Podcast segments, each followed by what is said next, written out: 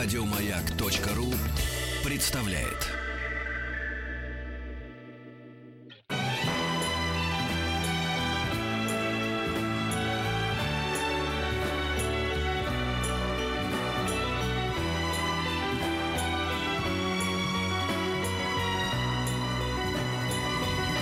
Спутник кинозрителя. Добрый вечер. Посмотрим мы на этой неделе, спрашиваем Антона Долина. Да, привет еще раз. Что на этой неделе? Не нравится ему миссия невыполнима. Да, слушайте, с миссией у меня чего-то не сложилось. Я вчера пошел с женой в кино, искренне желая получить обычное зрительское нормальное удовольствие. Клянусь, задача была именно такая. Фильм вышел на прошлой неделе, я был в отпуске, я мечтал посмотреть его заранее, чтобы о нем просто написать, то есть в профессиональном смысле, но не было возможности. И вот, прошла уже неделя, думаю, пойду посмотрю просто... покайфую. Во-первых, я боролся со сном. Это было невероятно скучно. Во-вторых, там было несколько так называемых твистов, когда выяснялось, кто хороший, на самом деле, кто плохой. Я их угадал все. Меня это взбесило. Что я сразу понял, кто злой убийца и прочее. Но ты профессионал. Да ладно, перестань. Во-первых, я не такой профессионал в этого рода кино. Я смотрю его по долгу службы, как и все остальное. Я не то, что спец по шпионским каким-то боевикам, а их гигантское количество, в том числе для телевидения сделанных. Вот. Нет. А потом, мне кажется, это реально кино... Это уже какая, кстати, пятая? Шестая. Ой, господи. Все-таки важен режиссер. Важен режиссер. Хоть вы убейте меня, важен режиссер. Первая часть дела с Брайаном Де Пальмой. Он великий формалист. Вторая — Джоном Ву. Он не менее великий формалист. Хотя, на мой взгляд, конечно, фильмы, которые он делал в Гонконге, были сильнее, чем то, что он делал в Голливуде. Но все равно чувак умеет с рапидами работать, с спецэффектами. Но он очень красиво. Красиво. Потом был Джей Джей Абрамс. Окей, к нему очень много у разных людей претензий. Можно их понять, что он делает и то, и сё, и сериалы, и фильмы, и «Стартрек», «Звездные войны», сколько можно. Но он человек тоже с чувством стиля. И потом у него гениально играл Филипп Симур Хоффман. Великолепный артист, увы, ушедший из жизни. Потом была четвертая часть. И там было необычное решение продюсерское взять на роль режиссера Брэда Бёрда. То есть... аниматора, автора «Суперсемейки», «Рататуя». И вот именно там они проникали в Кремль и прочее. И это была такая завиральная история. Она была, во-первых, остроумная. Там было смешно местами. Во-вторых, там были совершенно необычные какие-то трюки придуманы. И это внушало, конечно. А вот последние две части, пятая, теперь шестая, которую делает некто Кристофер Маккори, он известный сценарист и режиссер тоже, не то, что он совсем никто. Но, на мой взгляд, он до 4 предыдущих просто режиссеров по уровню какого-то видения совершенно не дотягивает. Например, работа его с музыкой совершенно техническая. То есть эта музыка, как будто ее взяли из какого-то банка музыки, не писали для фильма, а просто тут что-то напряженное. Может, у хорошего режиссера просто бюджета не хватило у Тома Круза, он же продюсер этого фильма. Ну, конечно, бюджета у них не хватило. И там все скучно. Вот половина фильма они бегают друг за другом по Парижу и по... Лондона. Под песню Корнелюка. Красивые места. Вот именно. У меня было чистое ощущение, что это автобус для каких-то постсоветских пенсионеров. Автобусная экскурсия. Потому что по Парижу они едут. Набережная Сены, Лувр и Нотр-Дам. По Лондону они едут, собор Святого Павла, Тейт-Модерн. То есть самые банальные, все, что можно придумать. Где разрешили, там и снимали. Все общие места. Да ладно, разрешили, все это нарисовали. Короче говоря, очень мне не понравилось. И когда в конце, якобы они рисуют напряжение. Удастся ли на вертолете Тому Крузу... Ты сейчас спойлер делаешь, да? Да, спойлер. Мне не жалко. Фильм идет уже неделю. Кто хотел увидеть, что там происходит, уже все увидели. А кто не торопится, по делам им. Остальные заткните уши. Вертолет гонится за вертолетом. Удастся ли Тому Крузу добыть взрыватель для того, чтобы не дать взорвать 2 ядерные бомбы и уничтожить мир? Как вы думаете, удастся или не удастся? Конечно, удастся. Это бессмысленный вопрос, и никакого из-за этого, на самом деле, у меня, никакого напряжения, никакого экшена. Заранее все понятно. Во всех боевиках в конце удается. Это задача для режиссера. Придумать, как сделать, чтобы напряжение было.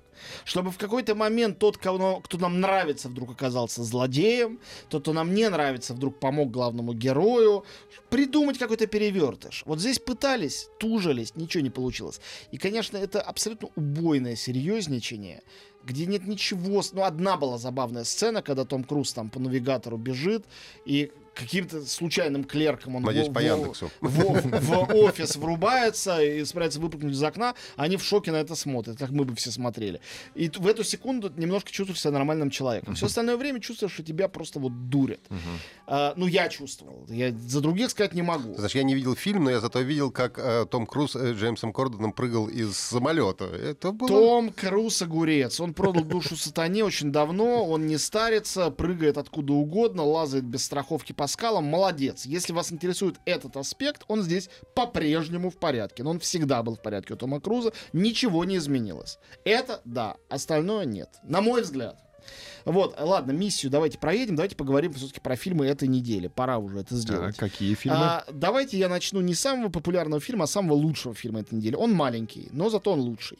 Фильм называется «Между рядами». Это немецкая картина, совершенно очаровательная. Фильм из конкурса Берлинского фестиваля. Режиссер Томас Штубер, его имя мне особенно ни о чем не говорило. Я посмотрел, он делал в основном телевизионные фильмы до сих пор. Ну, сравнительно молодой еще режиссер. Фильм это...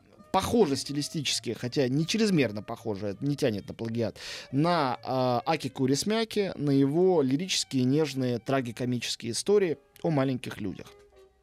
Главный герой, которого играет новая суперзвезда немецкого кино Франц Роговский, как две капли воды, похожий на Хоакина Феникса в молодости, он оказывается в огромном торговом центре грузчиком и продавцом в отделе спиртных напитков.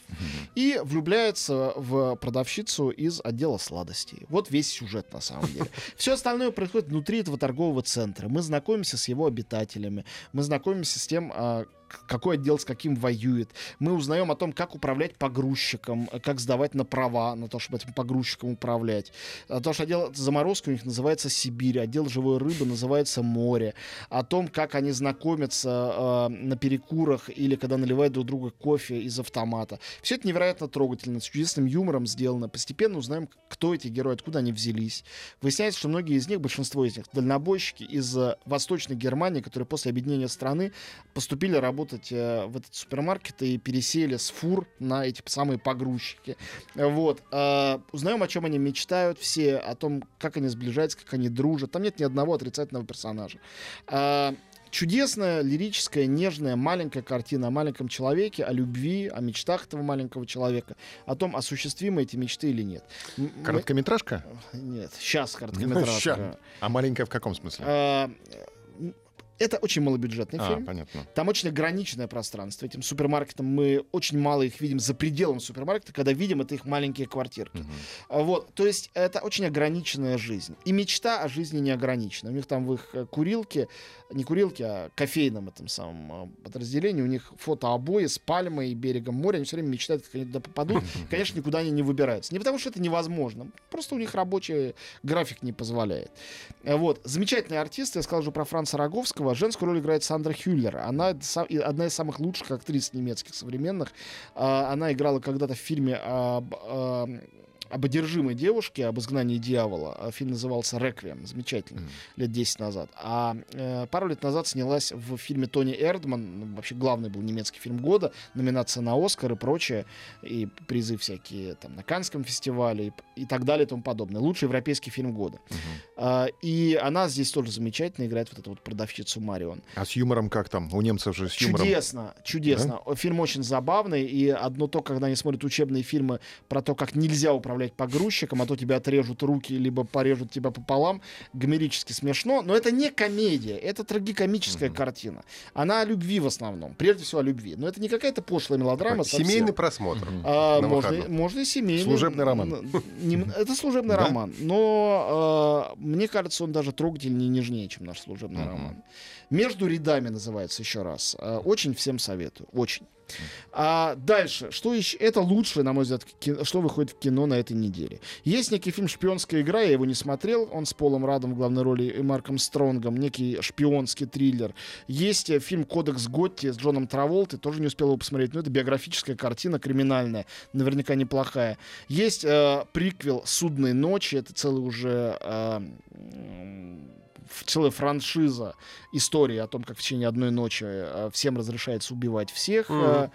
Третий, четвертый фильм, не помню. Есть «Жаркие летние ночи». Фильм «Взросление» с новым тинейджерским идолом Тимоти Шаламе. Тот самый парнишка, который играл в «Зови меня своим именем». В данном случае история гетеросексуальная, и все сходят с ума по этому парню. Режиссер Элайджа Байнум, он, собственно говоря, дебютант. Вот. И две картины, которые я хотел бы рассказать поподробнее, которые я обе видел. Это картина «Опасная игра Слоун», фильм Джона Мэддена, автор «Влюбленного Шекспира», с Джессикой Честейн в главной роли, очень я ее люблю.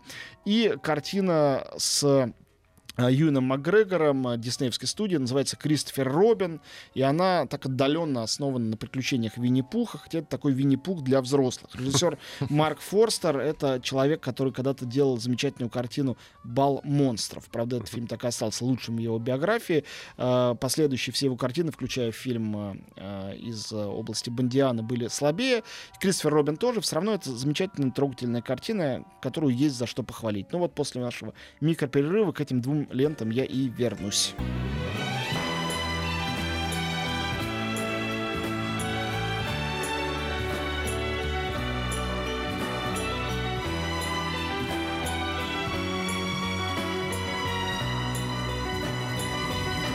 Спутник кинозрителя. Два фильма у нас есть, о которых Антон нам сейчас расскажет. Да, «Опасная игра Слоун». К сожалению, это случай сугубо американского фильма, хотя режиссер его Джон Мэдден, он на самом деле англичанин, но это чисто американская, тотально американская продукция. Напоминает это больше всего фильм, который у нас в России выходил как «Большая игра». Почти что «Две капли воды». Там, правда, режиссер был Аарон Соркин, он выдающийся драматург. Здесь в «Опасной игре Слоун» менее выдающаяся драматургия, хотя она, безусловно, вдохновлена стилем того же Соркина. То есть это разговорное политическое кино на тему, которая в России, я думаю, толком никому не понятна, даже, извините за выражение, политикам. Это тема лоббизм. Главная героиня — лоббистка знаменитая. Это все основано, разумеется, на реальных событиях. Она лоббистка, которая такая акула вот этой политики. Начинается дело с того, что против нее уголовное дело, ее могут посадить. Вот, потому что она ввязалась в очень сложную историю. И рассказу, то есть предыстории, рассказу об этой сложной истории посвящен фильм. Речь идет о том, что она по принципиальным соображениям отказывается помогать, отказывается быть лоббисткой на стороне вот этой вот лобби, оружейного лобби Америки. Наоборот, она против огнестрельного оружия, несмотря на то, что она как бы такая циничная акула, она становится в позицию, говорит, что моя моральная позиция не позволяет мне быть с оружейниками, только быть против них. Ну и дальше она допускает, конечно, ряд вещей, которые допускать нельзя, что приводит ее на скамью подсудимых. Это юридическая драма, рассказывает о том, как все это происходит. Фильм набит под завязку великолепными артистами. Конечно, к сожалению, не очень-то хорошо их великолепие видно в дубляже, потому что фильм разговорный, когда герои лишены речи, получается немножко хуже. Но, тем не менее, тут Джон Литгоу, тут Майкл Сталберг, замечательный, очень мне нравящийся. Вот, тут... значит, Марк Стронг. В общем, кого тут только нету. Замечательный и прекрасный артист Сэм Уотерстон. Но при этом я должен сказать, что, конечно, всех кладет на лопатки Джессика. Джессика Честейн, она красавица, она умница. Она действительно одна из лучших сегодня голливудских артисток. Я жду, когда, наконец-то, на нее посыплются Оскары. Номинация уже есть. Она... Была номинация, кстати, за этот фильм на «Золотой глобус». Фильм не новый уже. Вот. Он, по-моему, зимой выходил в Америке. Но это очень американское кино. Если вам нравится эта артистка, если она вас привлекает, сходите, посмотрите. На фильмы другие Джона Мэддена это мало похоже. Повторяю, он здесь просто исполнитель, как я понимаю. Это разговорное такое политическое кино. Скучноватое. Теперь фильм «Кристофер Робин». Конечно, это не очень получившийся фильм. Вообще, это понятная история, когда большая студия, в данном случае Дисней, без премьеры, без пресс-показа свой фильм выпускает в августе. Это говорит об отношении студии к фильму. Вот. Однако, здесь... режиссер Марк Форстер, автор «Бала монстров», он еще и автор дурацкого совершенно «Кванта милосердия» бандианского. Он еще ведь создатель фильма «Волшебная страна», может, вы его помните, с Джонни Деппом, где была предыстория создания Питера Пэна. Собственно говоря, Барри, писатель, написавший Питера Пэна, там играл Джонни Депп. И здесь немножко такая же история. То есть здесь она, правда, придуманная. Это воображаемая биография Кристофера Робина, того самого мальчика, сына, на самом деле, Алана Милна, который герой книжки про Винни-Пуха. И тут что с ним было, когда он вырос, оставил свои плюшевые игрушки дома, переехал в Лондон, стал менеджером, прошел через Вторую мировую войну, понятно, ведь, да, Винни-Пух разворачивается где-то в начале 20 века, вот, и после войны он женат, воспитывает дочку, работает в некой фирме, производящей чемоданы, у него очень скучная, напряженная жизнь, но... Детские игрушки к нему приходят снова, просят с ними поиграть, и он начинает вспоминать о том, что такое быть ребенком, о том, что такое играть с дочкой, что дочку не надо сдавать в интернат, как когда-то его самого сдали, даже элитный интернат. И надо быть человеком. То есть это такая история, довольно банальная история, по понятным сюжетным рецептам построена, о том, как вспомнить о том, что семья — это главное, что душа — это главное, что карьера — это еще не все. Семейные ценности студии Дисней. Все так. Плюс наследие студии Дисней, потому что именно диснеевского Винни-Пуха знает вся Америка, весь англоязычный мир, которые не смотрели нашего гениального Винни-Пуха. Очень жалко их, в котором не было никакого Кристофера Робина, заметим. Вот, и не читали Захадера, понятное дело. Однако же и Юэн Макгрегор в роли Кристофера Робина очень старается. И замечательно тут придумали игрушки. Они такие старые, битые, действительно вытащенные из чердака после того, как 20 лет там лежали или 30. Выцветшие, все какие-то такие... их помотала жизнь, чувствуется. Давно их никто не стирал, и пыли из них не выбивал. Все они там ходят... Гунявые, потасканные. Ходят, разговаривают, и они дико трогательные. Я думаю, что каждый зритель этого фильма, он вспомнит свои любимые детские игрушки, когда будет смотреть его. То есть, а игрушки с ним разговаривают, да? Да, они разговаривают, то есть немножко история шизофрении. Но они анимированы, да? Или там актеры? Да, они анимированы. Актеры озвучивают их. Но, опять же, конечно, мы в русском дубляже этого не услышим. Знаете, при всей предсказуемости, я должен признаться, что этот фильм, вот как бы меня согрел и растрогал к финалу. Я не смог этому противиться. Наверное, это связано с каким-то личным анамнезом, с моей какой-то историей. Но если вы хотите посмотреть трогательное, сердечное кино, я думаю, что вы в Кристофере Робине при всей его неловкости это найдете. Вот такую проведу аналогию. Я недавно видел список самых неудачных фильмов великих режиссеров. Да, и там, как самый неудачный фильм Спилберга, фильм «Крюк» помянут. Он действительно считается неудачным. В прокате был неудачным, несмотря на Робина Уильямса, несмотря на Дастина Хоффмана. Так вот, мне очень нравится фильм. Про Питера Пэна, который... Да, я считаю, что он очаровательный. И Кристофер Робин — это фильм, сделанный в том же жанре, в том же духе, в том же настроении, что и, «Крюк». И говоря об этом, я вспомнил, что Марк Форстер действительно, еще раз вспомнил, что он делал фильм про автора Питера Пэна, то есть ему и карты в руки. Логично, что он это сделал. Единственное, что с чем я не мог смириться, когда смотрел, с тем, что пятачок у них там Хрюня, тигр там у них Тигруля, и Ая вообще зовут Ушастик. Это все, конечно, звучит... Они могли как для нас перевести нормально? Я считаю, что обязаны были, но я думаю, что это некие требования студии Диснея, потому что у них свои названия у этих персонажей, чтобы серии мультфильмов не путали друг с другом, хотя как их перепутать, они совершенно разные. Вот, и вот это мешает. Если сможете найти вдруг по-английски без перевода, я думаю, что это пойдет только на пользу. Но, с другой стороны, на дублированную версию вы спокойно можете пойти с детьми. Этот фильм, с одной стороны, о кризисе среднего возраста, то есть он вполне взрослый, с другой стороны, он совершенно детский, начиная лет с 6-7, я думаю, детей можете брать с собой. Это был Кристофер Робин. Ну, а я через неделю с чем-нибудь хорошим постараюсь вернуться. Спасибо, Антон. Всем пока. Антон Долина. Пока. Хороших выходных. Еще больше подкастов на радиомаяк.ру.